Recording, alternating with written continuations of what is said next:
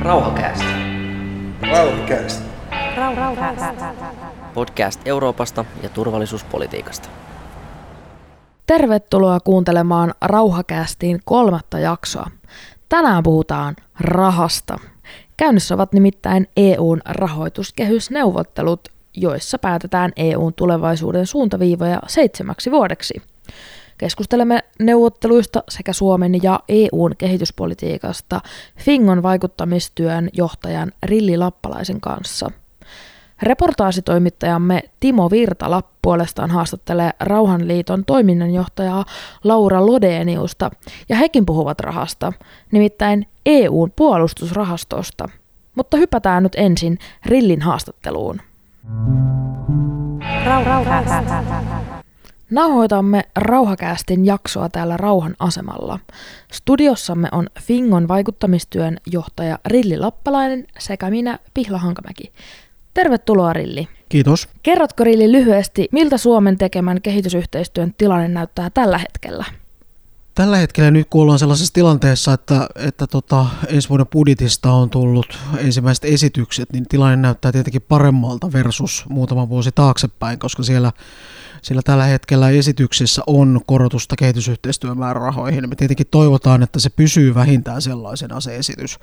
Tässä ollaan nyt vielä vasta vasta tota neuvotteluiden alkumetreillä, eli, eli tota toivotaan nyt kuitenkin, että suunta olisi tämä hallitusohjelma, joka, joka nyt tosiaan tehtiin sitten kevään eduskuntavaalien jälkeen, niin nostaa itse kehitysyhteistyön aika vahvasti esille osana, osana koko sitä globaalia toimintaa, ja se on äärettömän hieno juttu.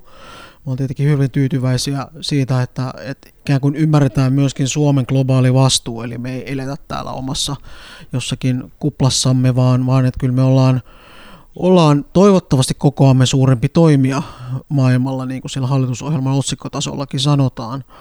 Mutta se vaatii meiltä, meiltä pienenä kansakuntana tietenkin myöskin, myöskin fiksua, fiksua toimintaa. Et yksi raha ei tietenkään tuo sitä niin kuin autuutta ja, ja, ja niin kuin välittömiä tuloksia, vaan se vaatii myöskin niin kuin laadukasta työtä ja, ja älykästä työtä ja se vaatii ehkä johdonmukaisuuttakin. Tuossa kun mainitsit nuo eri, eri tota, toimijat, mitkä on kaikki äärettömän tärkeitä ja ehkä vielä siihen voisi lisätä senkin, että esimerkiksi yritysyhteistyö on kasvanut, institutionaalinen yhteistyö – vaikkapa esimerkiksi oppilaitosten välillä tai, tai monien muiden viranomaistahojen välillä, niin kaikkia näitä tarvitaan. Eli kyllä me vahvasti ollaan sitä mieltä, että ei voida ajatella niin, että esimerkiksi pelkästään järjestöt tekisivät kehitysyhteistyötä, vaan me tarvitaan sitä, niitä kaikkia muitakin toimia siinä, siinä, siinä samaan aikaan, mutta sitten se hienous tuleekin ehkä just siitä, että me ollaan johdonmukaisia ja että me tiedetään, mitä kukin toimija tekee ja että, että nimenomaan se toiminta, mitä tehdään, niin se on laadukasta. Eli sitä kautta tulee sitten se, se meidän niin kuin lisäarvo. Et kyllä mä näen, näen sivistysvaltion aivan keskeisinä tehtävinä myöskin se, että kannetaan globaalia vastuuta. Ollaan aktiivinen globaali toimija. Kyllä se selkeästi niin kuin on meidän etumme, että me itse olemme, istumme niissä pöydissä, missä päätöksiä tehdään ja, ja, ja sitä kautta sitten kannetaan sitä vastuuta, joka sitten myöskin sataa meille positiivisesti takaisinpäin. No, Suomi tekee oman kehitysyhteistyönsä lisäksi kehitysyhteistyötä myös osana Euroopan unionia. Ja EUta kutsutaan joskus kehitysavun supervallaksi – Vuonna 2017 EU ja sen 28 jäsenmaata käyttivät kehitysyhteistyöhön yhteensä noin 76 miljardia euroa. Tämä on yli puolet kaikesta maailman julkisesta kehitysavusta. EU:ssa työstetään tällä hetkellä monivuotista rahoituskehystä vuosille 2021-2027. Monivuotisessa rahoituskehyksessä on siis ideana sopia jäsenmaiden kesken seitsemälle vuodelle EUn menojen enimmäismäärät niin kokonaisuudessaan kuin alakohtaisestikin. Näiden perusteella sitten suunnitellaan vuosittaiset talousarviot yksitellen. Nyt Suomen EU-puheenjohtajuuskaudella on tarkoitus saada neuvottelut kypsäksi Eurooppa-neuvostoa varten, jossa puolestaan tehdään yksimielinen päätös rahoituskehyksen menoista ja omista varoista. Tämän jälkeen asia siirtyy vielä parlamentin käsittelyyn. Millaiset mahdollisuudet kansalaisjärjestöillä on vielä vaikuttaa käynnissä olevaan prosessiin? Kyllä siinä on mahdollista ja ehkä sellainen taustana, että Me ollaan vaikutettu tätä, tähän kyseiseen asiaan jo edellistenkin budjettien tai edellisten kehitysraamien aikana. Eli se on tavallaan ikään kuin meille semmoista normaalia toimintaa, mitä, mitä ollaan siis kansallisesti tehty, mutta tehdään myöskin yhteistyössä meidän, meidän sisarjärjestöjen kanssa ja eurooppalaisen kattojärjestön Concordin puitteissa – ja, ja se on aivan, aivan välttämätöntä, kun puhutaan EU-politiikasta, että, että silloin pelkästään se kansallinen taso ei riitä, että vaikutetaan vaan kansallisesti, vaan täytyy tehdä kollegojen kanssa yhteistyötä ja täytyy vaikuttaa EU-instituutioihin, koska EU:ssa kuitenkin asiat tehdään yhteispäätösmenettelyllä ja, ja siellä on on komissiolla, parlamentilla ja jäsenmailla kaikilla merkittävä rooli siinä. Ja sitten se yhteisymmärryksessä pitää tehdä niitä päätöksiä sitten muun muassa tästä rahoituskehyksestä. Eli, eli siinä mielessä ä, yhteistyö on ihan mielettömän niin tärkeää ja avainasemassa siihen, miten toimitaan. Ja sitten toiseksi ää, tärkeää on myöskin se, että, että me koordinoimme keskenämme, kun tehdään Brysselissä jotain vaikuttamistyötä, niin se perustuu siihen, että me myöskin tiedetään, mitä kansallisesti tapahtuu. Eli niitä ei voi erottaa ikään kuin kahta, kahta tasoa toisistaan, vaan että täytyy olla niin kuin elimellisesti kulkea meillä myöskin informaatio siihen. Ja tähän mennessä me ollaan pystytty vaikuttamaan jo tosi paljon siihen. Tässä on semmoinen iso remontti nyt tapahtumassa, eli, eli tota, nyt tämän uuden rahoituskehyksen rakenne tulee olemaan semmoinen, että kaikki globaali toiminta ollaan niputtamassa yhden rahoitusinstrumentin alle, mikä tarkoittaa niin kuin, ä, teknisesti, rakenteellisesti massiivista uudistusta. Nyt ollaan yhä enemmän ja enemmän menossa, menossa kokonaisvaltaisempaan globaaliin toimintaan, missä me näen selkeästi kyllä hyötyjä. Siinä, siinä nimenomaan pyritään sitä kautta hakemaan sitä johdonmukaisuutta ja sitä, että ne toimet, mitä tehdään, niin ne täydentäisi toinen toisiansa.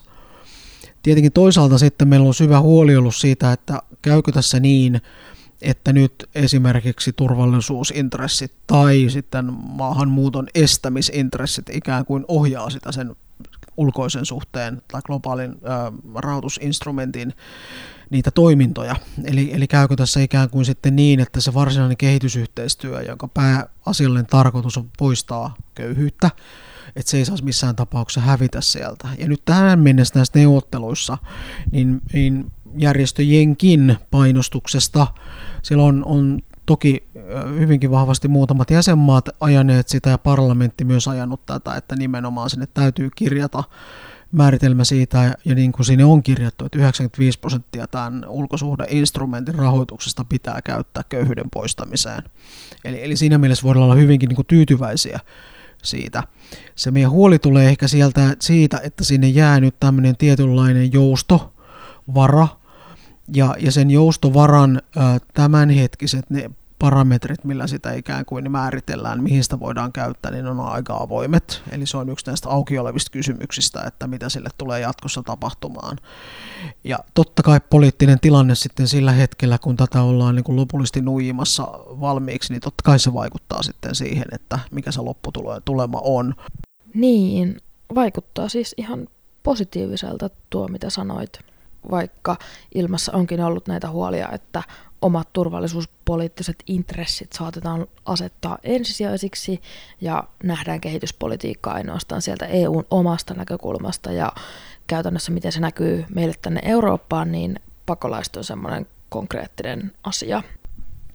Jos mä tuohon voin, voin kommentoida, niin, niin valitettavastihan tämä nyt on mennyt tämä maailmanjärjestys tällä hetkellä siihen suuntaan, että, että jotenkin nähdään ikään kuin uh, maahanmuuttajat uhkana – unohdetaan se, että se määrä maahanmuuttajia, jota, jota Eurooppaan pyrkii, on hyvin pieni verrattuna siitä, että miten ihmiset on liikkeellä eri puolilla maailmaa, mutta totta kai kun se tulee tähän lähelle, niin siitä tulee jotenkin elämää suurempi kysymys. Enkä ollenkaan väheksy sitä, että se on, on haastava tilanne hoitaa koko EU-tasolla.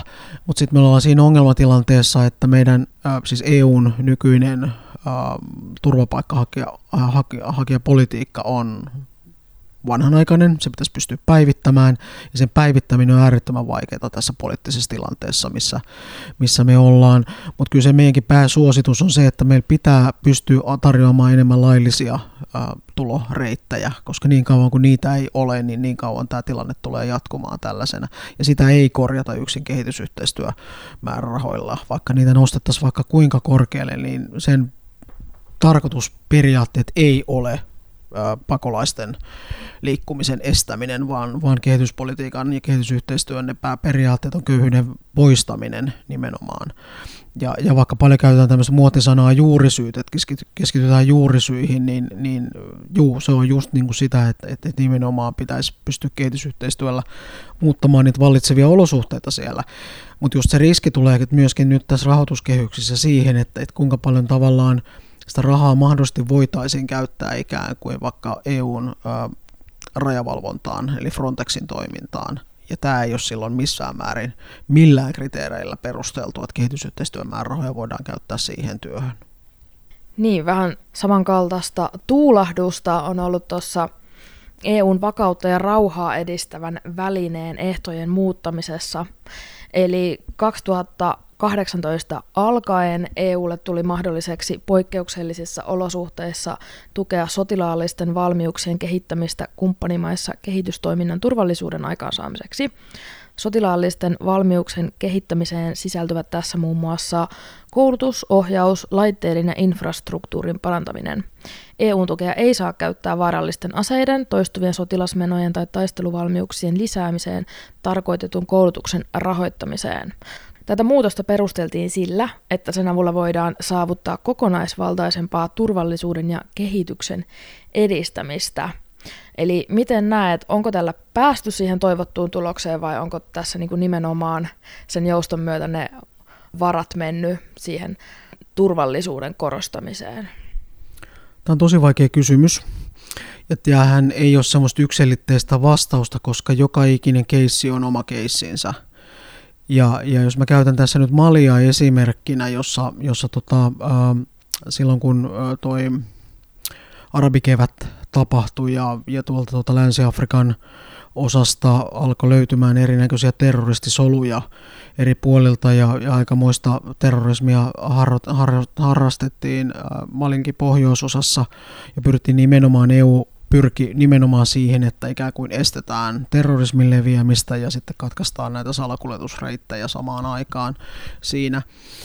Ja tilanteessa, jossa, jossa tavallaan se ää, toimintaympäristö on niin hirvittävän hauras ja siellä on kaiken aikaa itse asiassa väkivallan uhka päällä, niin on aivan itsestään selvää, että itse asiassa mallilaiset pyysivät siinä kohtaa myöskin sotilaallista apua ja, ja se on tavallaan niin kuin aivan välttämättömyys, jotta se tilanne saadaan jotenkin rauhoitettua.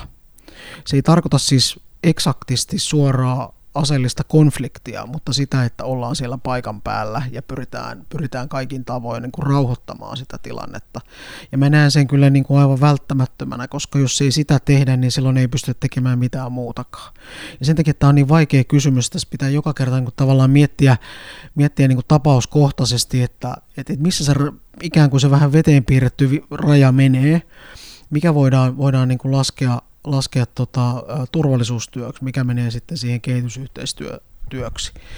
Ja esimerkiksi näissä tota, virallisen kehitysavun kriteereissä, ODA-kriteereissä on siis sellainen klausuuli, missä, missä tota osa voidaan laskea viralliseksi kehitysyhteistyöksi silloin, kun, kun sotilaat on, on, on tekemässä ää, vaikkapa esimerkiksi rakentamassa kouluja – tai, tai terveyskeskusta, terveyspalveluita tai jotka muut, jotka selkeästi on sellaisia elementtejä, jotka vakauttaa sitä, sitä tilannetta sillä paikallisella tasolla. Ja se ei ole missään määrin niin kuin, ää, tietenkään niin kuin aseellista toimintaa, mutta ne on ikään kuin työvoimana siinä, siinä niin kuin tekemässä sitä.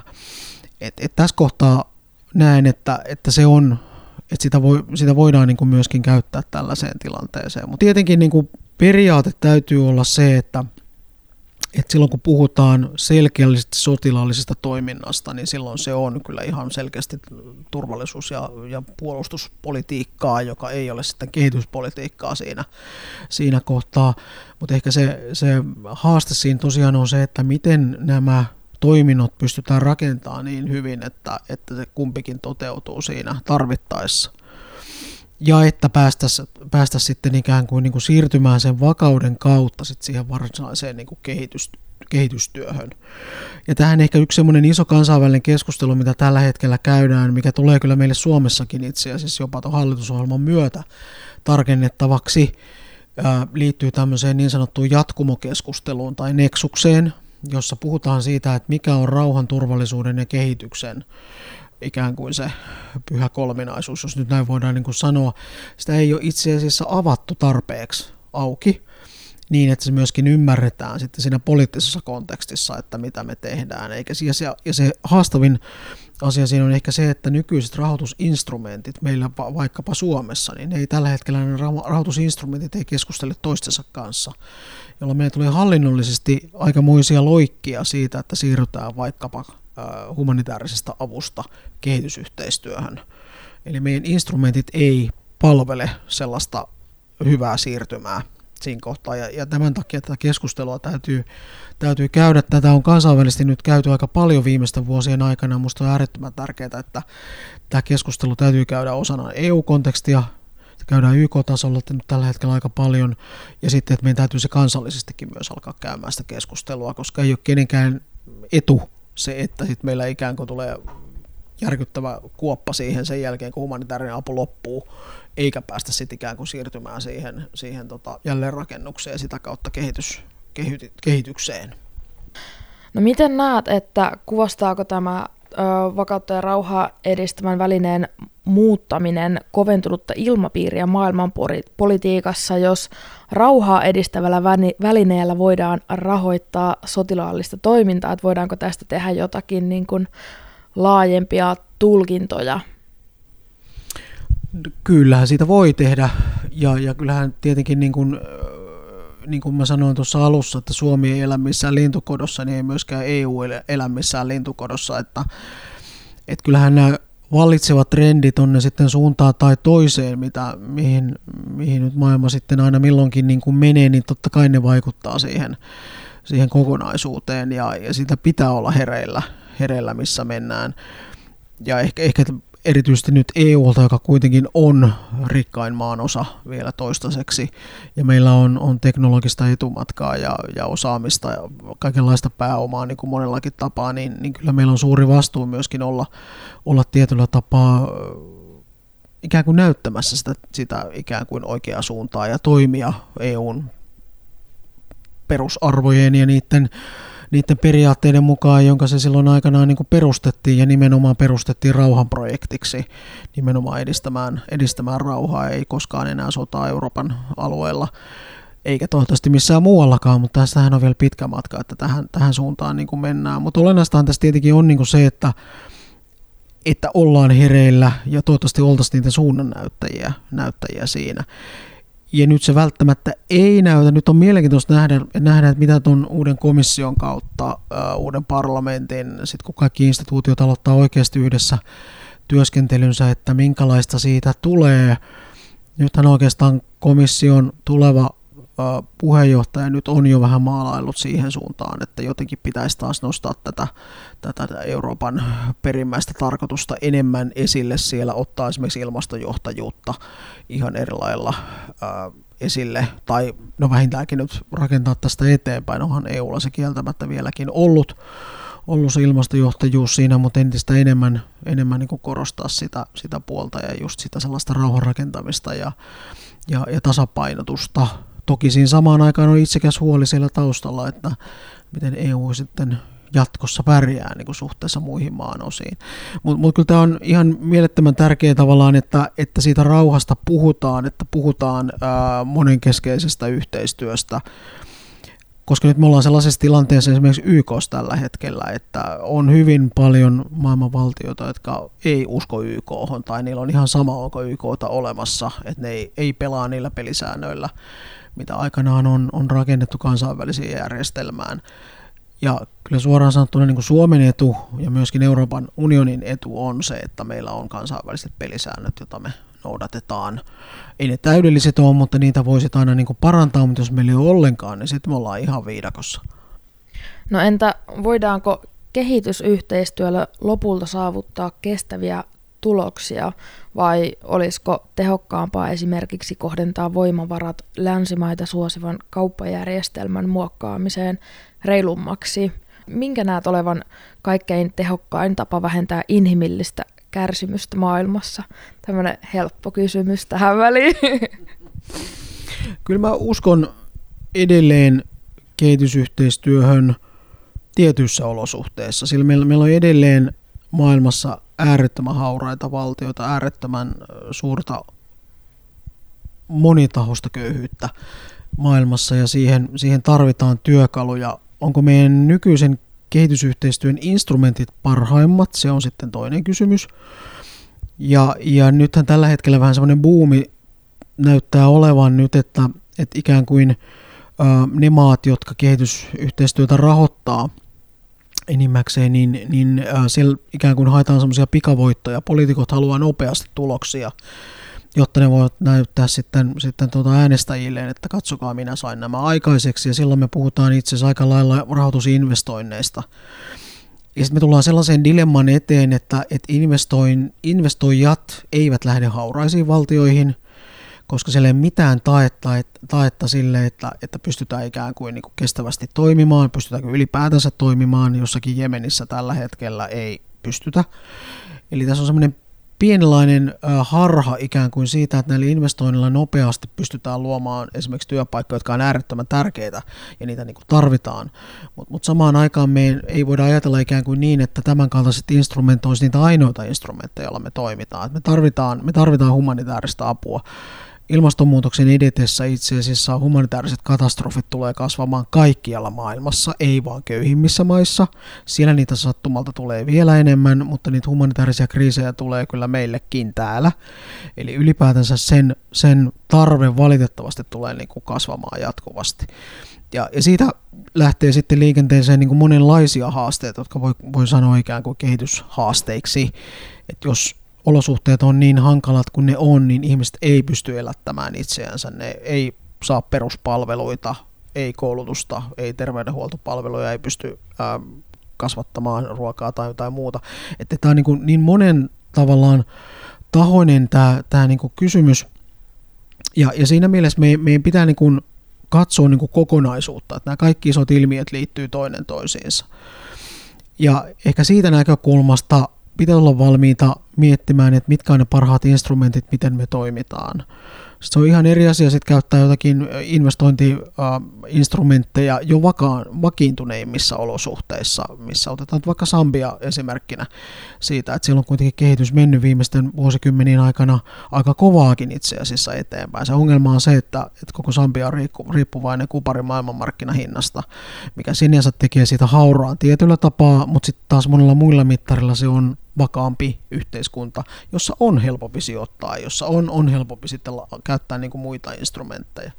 Mutta ehkä tämä on se, se niin kuin olennainen pointti siinä, että, että meidän täytyy miettiä, miettiä niitä, että me tarvitaan näitä erilaisia välineitä. Me tarvitaan myöskin eri toimijoita mukaan tähän, tähän toimintaan. Että tämä ei voi mennä pelkästään niin, että se menisi vain, vain tota, niin kuin pelkästään valtioiden kahdenvälisen toiminnan kautta tai jonkun EUn kautta tai pelkästään järjestöjen tekemän työn kautta, vaan että, että kyllä me tarvitaan yrityksiä, me tarvitaan tutkimusmaailmaa siihen mukaan, me tarvitaan kaikkia toimijoita. Ehkä se avain tässä on, on nimenomaan se, että miten me parhaiten ikään kuin tämmöinen jargon sana kuin harmonisaatio olemassa, mikä käytännössä siis tarkoittaa sitä, että tehdään niin kuin parempaa työnjakoa ja ollaan kärryllä siinä, kuka tekee mitäkin ja niin, että ne, ne, ne yhteistyön eri muodot niin kuin tukee toisiansa paljon, paljon niin kuin enemmän et, et se, se on ehkä se, se mun niin pointtini, mutta sitten sen kehityspolitiikan rinnallahan me tarvitaan, tarvitaan muitakin välineitä. Et meillä on valitettavan monta esimerkkiä esimerkiksi siitä, että kuinka kauppapolitiikka on sitten ikään kuin ajanut sen kehitysyhteistyön, mitä olemme tehneet ikään kuin sen yli ja, ja estänyt. Me edelleen ollaan, ollaan tilanteessa, missä afrikkalaisia tuotteita ei saada Eurooppaan. Ja, ja, ja silloin se kaupan pelisäännöt ei ole reilut ja, ja sitä kautta me ei, ei myöskään mahdollisteta tavallaan sitä maiden omaa itsenäistä kehitystä.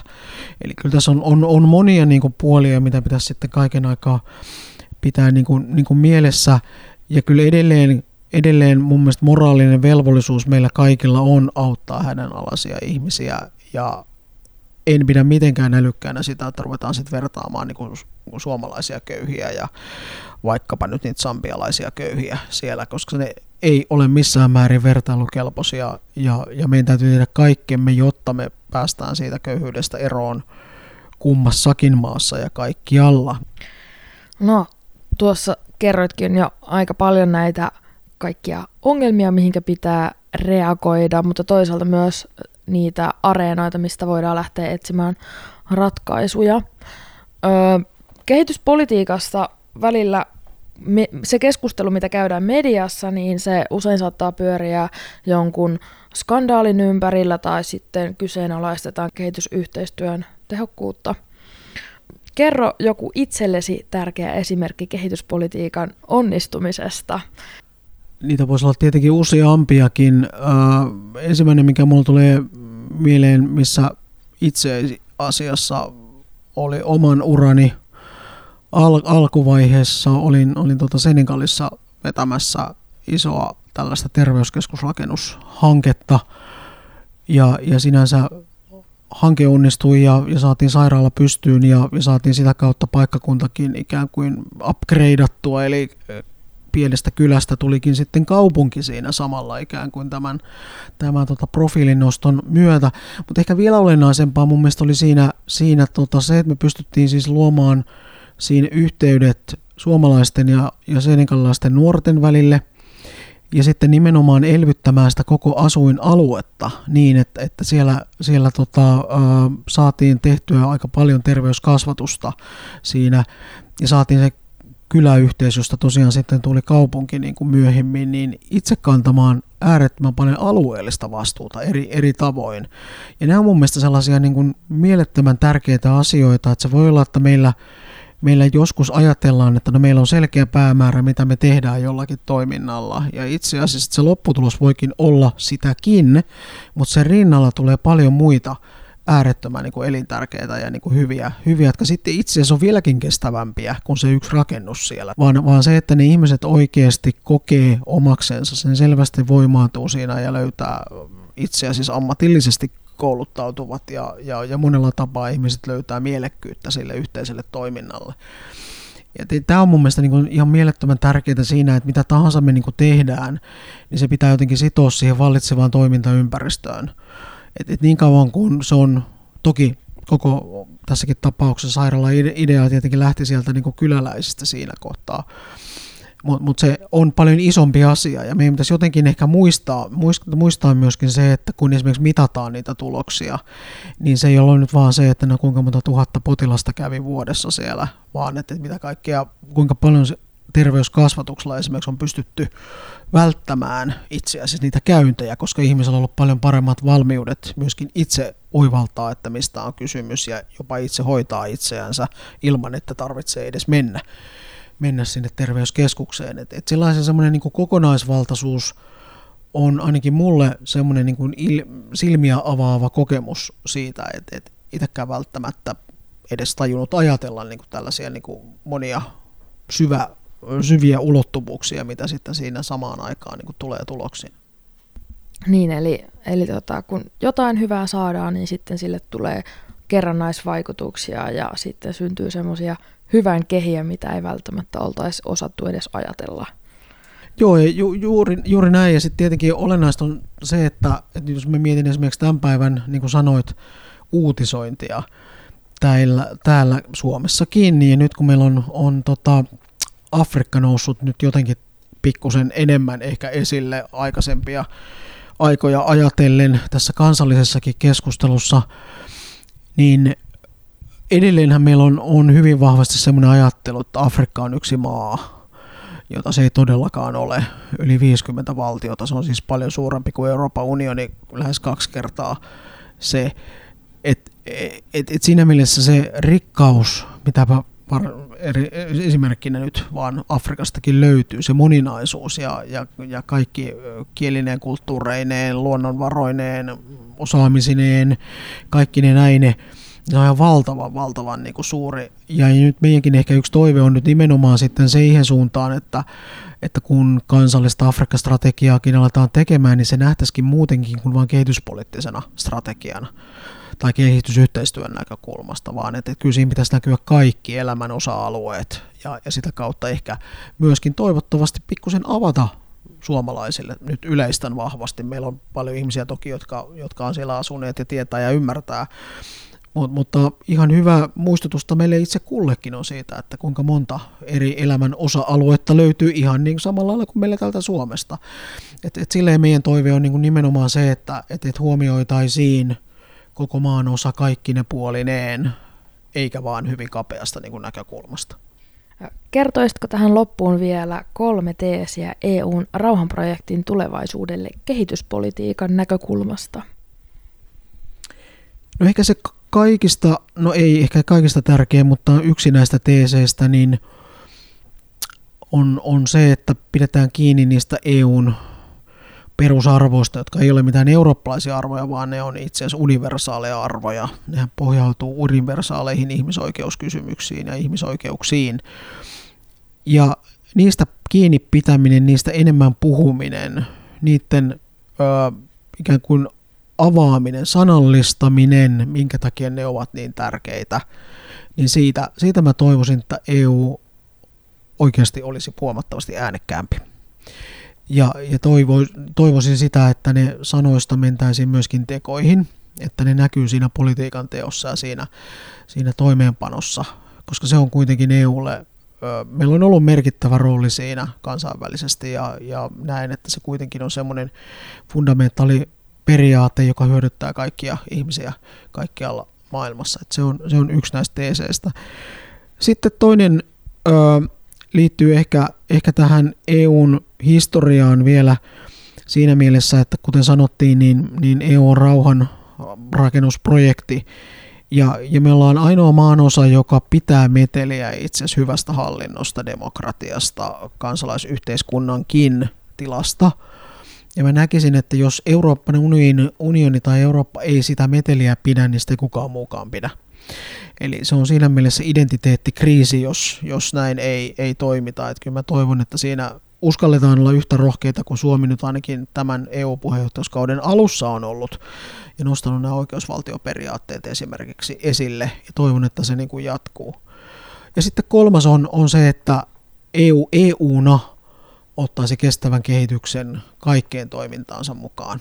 Nyt meillä on pikkusen semmoinen haaste, että Agenda 2030 eli, eli tota kestävän kehityksen tavoitteet ja koko toimintaohjelma, niin EU on siinä kyllä mukana, mutta se nähdään edelleen tämmöisenä ulkosuhdeasiana.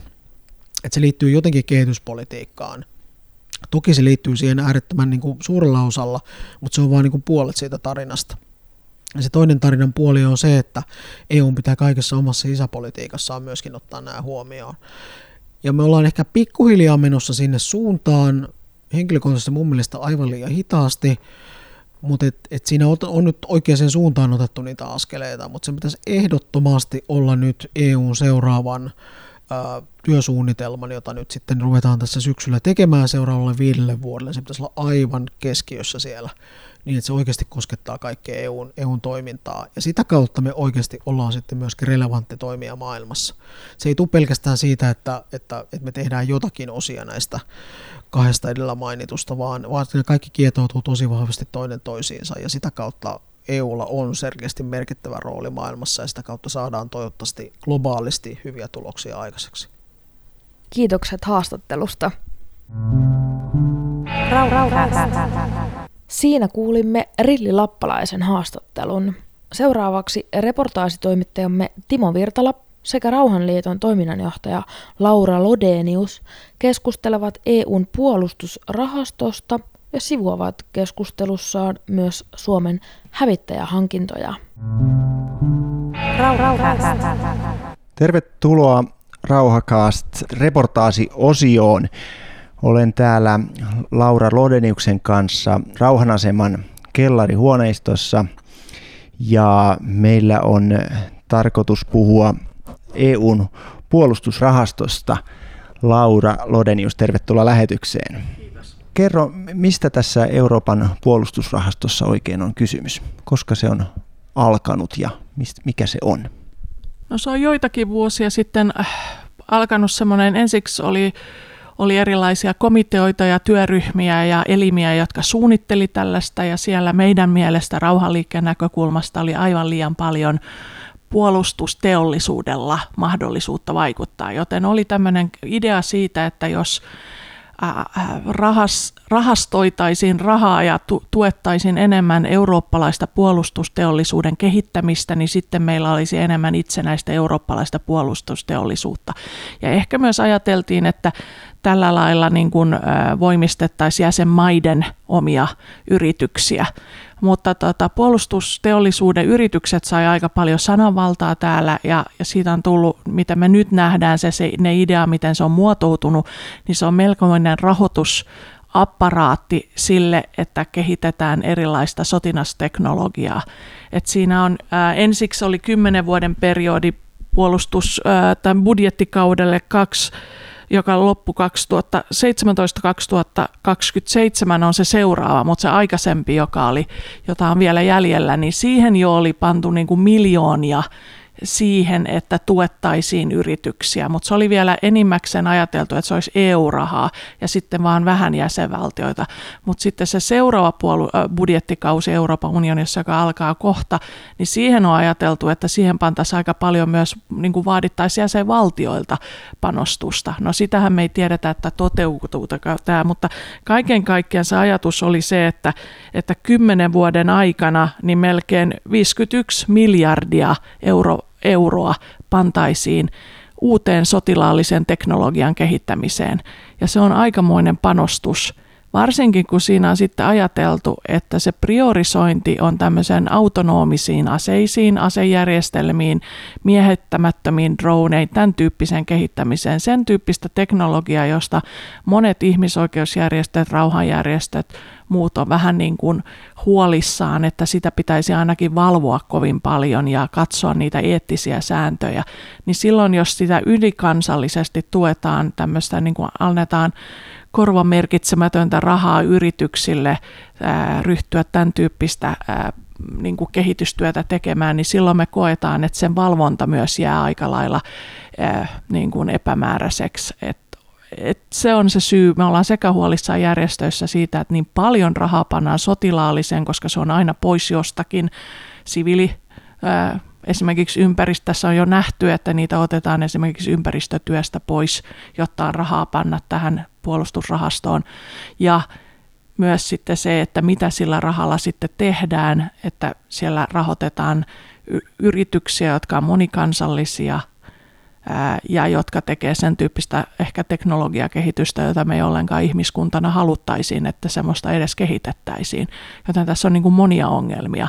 Ja sitten siinä vielä tuli kolmantena aika viime aikoina ollut, että se ideahan alun perin oli, piti olla tukea justiin eurooppalaisia yrityksiä ja jäsenvaltioiden yrityksiä. Nyt huomataan, että poliittisessa puheessa vaikuttaa, että ollaan kuitenkin valmiita myös rahoittamaan sen tyyppisiä kehitysprojekteja, jotka on paljon yhteistyöprojekteja muiden kuin eurooppalaisten, joten se transatlanttinen suhde Yhdysvaltojen teollisuuden kanssa tulisi aika vahvasti, mahdollisesti Israelin kanssa tehtäviä yhteishankkeita.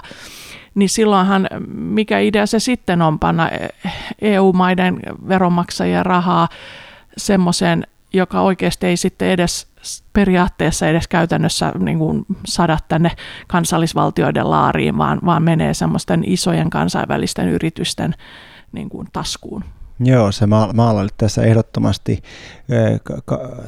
kauhukuvaa tästä. Mä, mä tähän keskusteluun valmistautuessani niin kävin YouTubessa katsomassa Eisenhowerin tota, Yhdysvaltain presidentin vuonna 1961 pitämä jäähyväispuhe, joka Laura Lodenius sullekin on varmaan tuttu, jossa hän varoittaa sotateollisesta kompleksista aika vahvoin sanakääntein.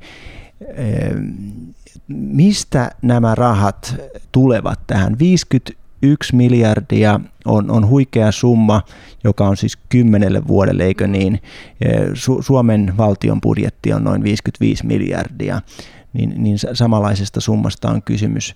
Luuletko, että nämä tulevat nykyisistä puolustusbudjeteista vai karsitaanko sieltä olemassa olevista menoista vai tuleeko nämä siihen päälle esimerkiksi Suomessa? No sehän on niin, että tietenkin jos olisi oikein idealistinen ja ajattelisi, että että se, että yhteiseurooppalaisesti satsattaisiin näihin, niin, niin se voisi olla sillä lailla, että sitten valtioiden ei tarvitsisi itse panna niin paljon ja se vähentäisi sitä kilpailua ja että se olisi tavallaan semmoista rationalisointia ja silloinhan se voisi olla hyvä, mutta kyllä meidän vahva käsitys on se, että se tulee niiden kansallisten puolustusbudjettien päälle. Se luultavasti, koska kukaan ei ole halukas oikein sieltä poistamaan rahaa. Päinvastoin paineet on varmaan kaikissa Euroopan unionin maissa lisätä sotilaallista kulutusta, vaikka me haluttaisiin toisin.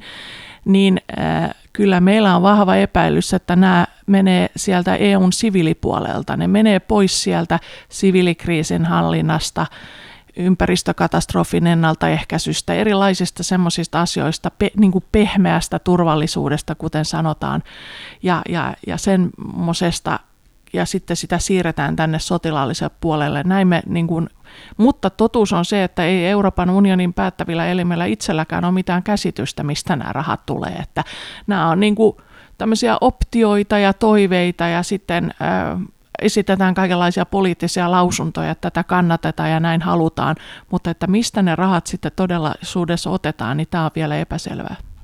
Nyt en voi olla poikkeamatta hyvä aiheesta ja menemättä, menemättä toi, noihin tota, Suomen hävittäjähankintoihin, koska, koska tämä liittyy tähän puolustusbudjettiin. Niin pitääkö Laura Lodenius paikkansa, että, että nyt, nyt äh, nämä, tämä Suomen hävittäjähankinta aiotaan tämä 7 tai 10 miljardia, niin ne, ne tulee niin kuin, puolustusbudjetin ulkopuolelta ja jos kyllä, niin mikä logiikka tässä on? No tässä on niin äh, melkein minkä merkkisiä hävittäjä tahansa ja mistä maasta tahansa niitä ostetaan, niin ne on aivan hirveän kalliita. Ja, ja se tarkoittaa sitä, että se on tämmöinen uusi investointi ja satsaus ja puolustusvoimat tietenkään eivät ole valmiita siitä, että se menee siitä heidän normaalibudjetista, vaan he varmaan haluavat, että se ainakin suurilta osin tulisi tämmöisenä ekstra rahana tavallaan, että hallitus poliittisesti päättää, että se on niin tärkeä asia, että siihen löydetään rahat. Ja nyt se suuri ongelma Suomen kannalta on se, että on kaksi tapaa. Joko se otetaan meidän normaali valtiobudjetista, jolloin se tarkoittaa, että se on summapeliä, että jostain muusta pitää ottaa pois – tai sitten me otetaan lainaa lisää. Ja silloin taas me mennään siihen, kun EU:ssa aikoinaan on sovittu, että jäsenvaltiot ei saisi kauheasti yli tota velkaantua, varsinkaan panemalla niin sanotusti julkisen puolen. Kaikki muistaa tämän keskustelun Kreikasta. Ei saa käyttää julkiselle puolelle rahaa ja velkaantua sen takia. Siihen on pantu tiukat sanktiot.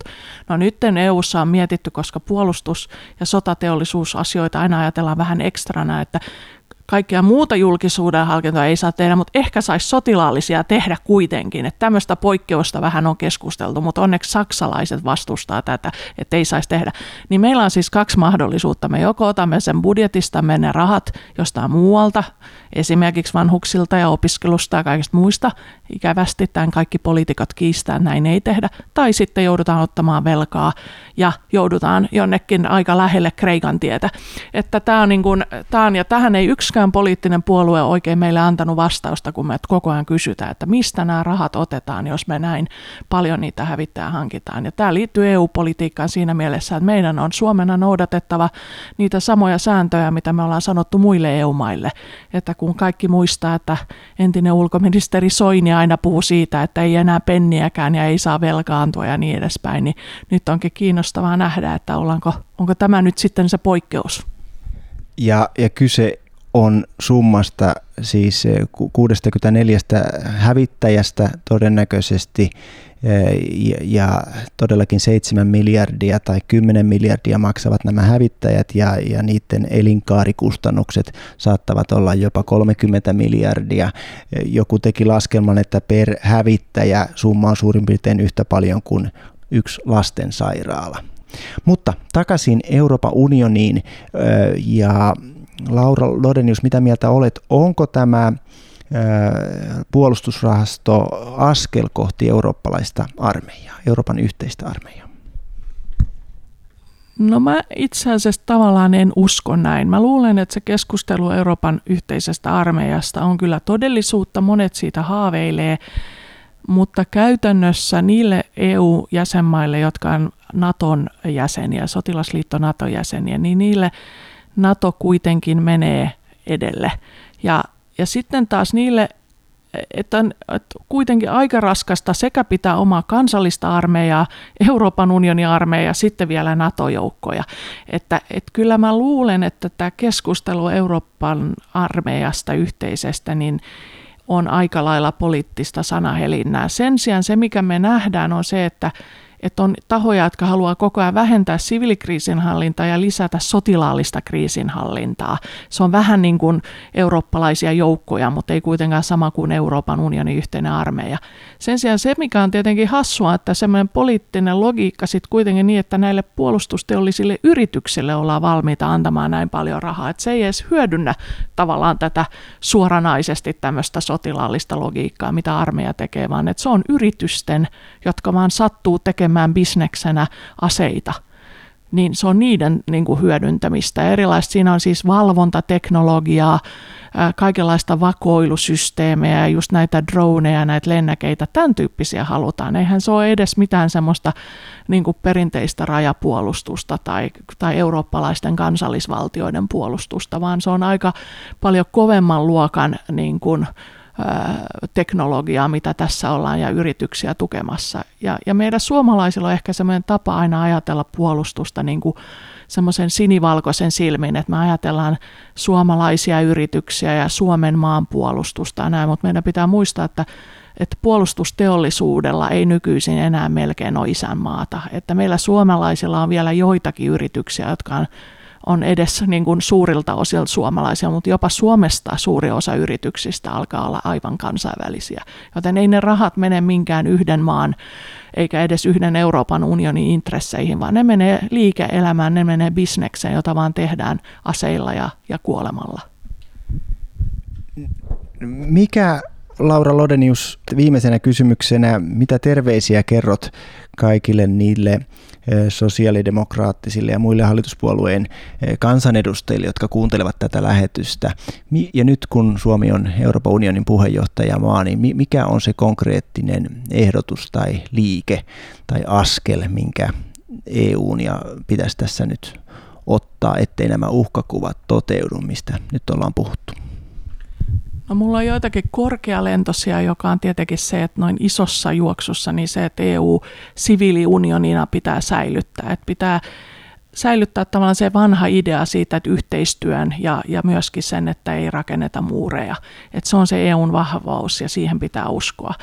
Ää, tämmöisenä konkreettisempana just liittyen tähän puolustusrahastoon, mistä ollaan puhuttu, niin vähintäänkin se, että olisi todella, todella tärkeää lisätä demokraattista kontrollia, mitä tämmöisellä tehdään, siitä, että ei anneta rahaa jonnekin niin kuin pohjattomaan kassaan yrityksille ja sitten ei edes valvota, että mitä sillä tehdään.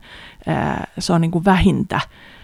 Sitten pitää muistaa jotenkin aina sanoa, että mistä se raha tulee, että ollaanko ihan valmiita todellakin vähentämään esimerkiksi ilmastonmuutoksen vastaista työtä, jotta voidaan lisätä Euroopan unionin drone-teollisuutta tai jotain muuta. Että, että näitä pitää niin kuin miettiä näitä priorisointeja. Nämä on ne viestit kaikille uusille mepeille ja kaikille äh, tota, meidän puheenjohtajuuskauden, että yritetään vielä säilyttää se sellainen Euroopan unioni, joka aidosti olisi rauhan unioni. Kiitoksia. Tähän on hyvä lopettaa. Kiitos Rauhakäästiin kuuntelusta. Palaamme jälleen ensi kuussa, jolloin keskustelemme ydinaseista ja Euroopan tulevaisuudesta.